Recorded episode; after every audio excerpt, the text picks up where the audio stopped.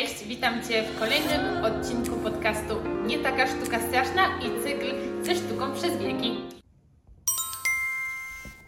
Ostatnio rozmawialiśmy o starożytności, zatem dzisiaj czas na średniowiecze.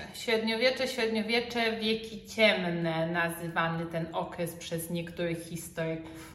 Ciężka sprawa z tym średniowieczem, bo jedni uważają, że właśnie są to wieki ciemne i czas, kiedy sztuka nie rozwijała się właściwie wcale, natomiast inni mówią, że przecież sztuka nadal powstawała i swój wielki rozkwit miała na przykład architektura w drugiej połowie średniowiecza. Średniowiecze w sztuce jest to właściwie ostatni okres, który tak dokładnie datowo pokrywa się z okresami historycznymi, podobnie jak starożytność i prehistoria.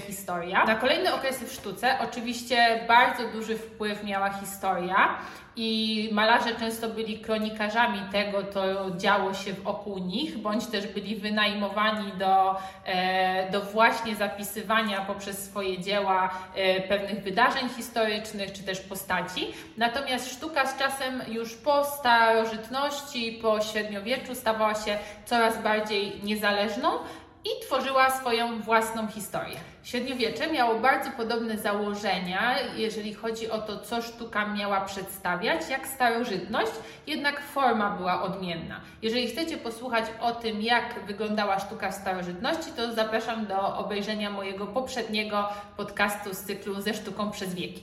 Natomiast wracając do właśnie średniowiecza, to ta odmienność w stosunku do starożytności polegała na tym, że starożytni artyści starali się przedstawiać sztukę oddając właściwe proporcje, kształty, pilnując perspektywy, zwracając uwagę na to, aby właśnie oddawać to, jak w rzeczywistości wyglądały na przykład ludzkie ciała bądź też przedmioty. Natomiast artyści średniowieczni skupiali się bardziej na symbolice. Jeśli miałabym opisać sztukę średniowieczną jednym zdaniem i bardzo ogólnikowo generalizując też to spojrzenie na sztukę średniowieczną, to powiedziałabym, że kręciła się ona wokół Boga, wokół religii i tajemnicy z nimi związanej. Ówcześni ludzie, również artyści, uważali, że Boga nie należy przedstawiać na obrazach, ponieważ podniesiono go do rangi takiego bóstwa, które jest zupełnie abstrakcyjne i też takie w pewnym sensie przerażające, które góruje nad ludźmi. No i właśnie uważano, że lepiej nie ryzykować pokazując go na obrazach czy dziełach sztuki, żeby Bóg się czasem, nie zdenerwował i gdzieś sobie nie poszedł, nie zostawił ludzi albo nie zrzucił jakiejś paskudnej plagi czy też zbyt dużego deszczu. Więc woleli ówcześni artyści nie ryzykować, jak mawia jedno z przysłów, strzeżonego Pan Bóg strzeże. Idąc tym tropem, na freskach i mozaikach średniowiecznych znajdujemy głównie sceny religijne, sceny, które miały pokazywać właśnie potęgę Boga, tworzyć wokół Niego tajemnice i wpływać na ludzi w taki sposób, aby oni czuli przed Bogiem i przed Jego wysłannikami respekt. Co myślę ważniejsze, to właśnie, żeby czuli respekt przed jego wysłannikami, ponieważ w średniowieczu uważano cesarzy czy papieży, przedstawicieli duchowieństwa za właśnie wysłanników Boga na ziemi, więc tym samym za pomocą powiedziałabym takiej lekkiej propagandy i również tworzenia w taki sposób dzieł sztuki istniała możliwość podporządkowania sobie większego grona osób dzięki właśnie odpowiedniej manipulacji i tworzeniu takiego kultu siły wyższej. Wracając do wątku, który poruszyłam na początku, czyli do tego, że średniowiecze nazywane było wiekami ciemnymi, wynikało to z porównania średniowiecza do sztuki, która je poprzedzała, czyli do starożytności. Ponownie odsyłam do mojego podcastu o starożytności, ponieważ ta sztuka starożytna była bardzo detaliczna, skupiała się na szczegółach, właściwym oddawaniu rzeczywistości, od czego kompletnie artyści średniowieczni odeszli. No i właśnie porównując te dwie szkoły, to mogłoby się wydawać, że sztuka średniowieczna był to pewien regres, jeżeli chodzi o rozwój w sztuce i progres tej sztuki na przełomie wieków. I tutaj ocena zupełnie subiektywna. Ja jakby zgadzam się z tym nazewnictwem i określaniem średniowiecza wiekami ciemnymi, ponieważ faktycznie i moja ocena wynika z tego, że jestem ogromną fanką realizmu i czy też surrealizmu i oddawania właściwie tego, co widzi oko, ponieważ wiem od strony też rysunkowej i technicznej, jakie to jest trudne, więc jakby stąd też moja ocena. Dając jednak średniowieczu co jego, muszę przyznać, że obrazy, malarstwo średniowieczne są świetną templatką do memów. Jak sobie wygooglujecie memy i obrazy średniowieczne, to na pewno Wam wyskoczy bardzo dużo takich dosyć śmiesznych rysunków z zabawnymi podpisami, ponieważ są one idealnym materiałem do tego, żeby ciekawie je podpisać. W związku z tym, że właśnie nie są zachowane na tych obrazach proporcje właściwe, symetria, krajobrazy nie oddają rzeczywistości. Niektóre postaci są w takich pozach, że myślę, że nawet najlepsi akrobaci nie byliby w stanie wejść w te pozycje, dobrze rozciągnięci, więc jakby jest to też fajny materiał do tego, żeby się z takimi rysunkami pobawić, na przykład posiedzieć i pozastanawiać się, co autor miał na myśli, tworząc takie paskudztwo. Mimo tej zupełnie subiektywnej oceny średniowiecza, którą Wam tutaj przedstawiam, staram się nie zapominać o tym, że to malarstwo i ta twórczość wyglądała tak, nie tylko dlatego, że być może nie mieli ci rzemieślnicy odpowiedniego warsztatu, ale też dlatego, że po prostu nie taki cel był malarstwa i sztuki średniowiecznej. Tak jak wspomniałam na początku, ona miała głównie charakter symboliczny, miała pokazać te aspekty religijne życia ludzkości, więc jakby ten argument na pewno staje po stronie sztuki średniowiecznej. Tradycyjna przerwa na reklamę moich wspaniałych podcastów. Jeżeli podoba Wam się to, co słuchacie, to będę bardzo wdzięczna za Wasze komentarze, za Wasz feedback, lajki, łapki w górę, wszystko co możliwe, subskrypcje i dawajcie znać, czy to, jak opowiadam, co opowiadam, jest dla Was interesujące, zbliża Was do sztuki, czy wolelibyście na przykład pokazywanie tych tematów w jakiejś innej formie. Dzięki wielkie! Kolejnym za, jeśli chodzi o średniowiecze, jeśli mielibyśmy tak ważyć średniowiecze fajne, niefajne, jest to, że w drugiej połowie średniowiecza powstał też jeden z najciekawszych styli architektonicznych, a mianowicie gotyk. Gotyk jest to styl w architekturze, któremu w mojej ocenie zawdzięczamy jeden z najpiękniejszych budynków w Europie.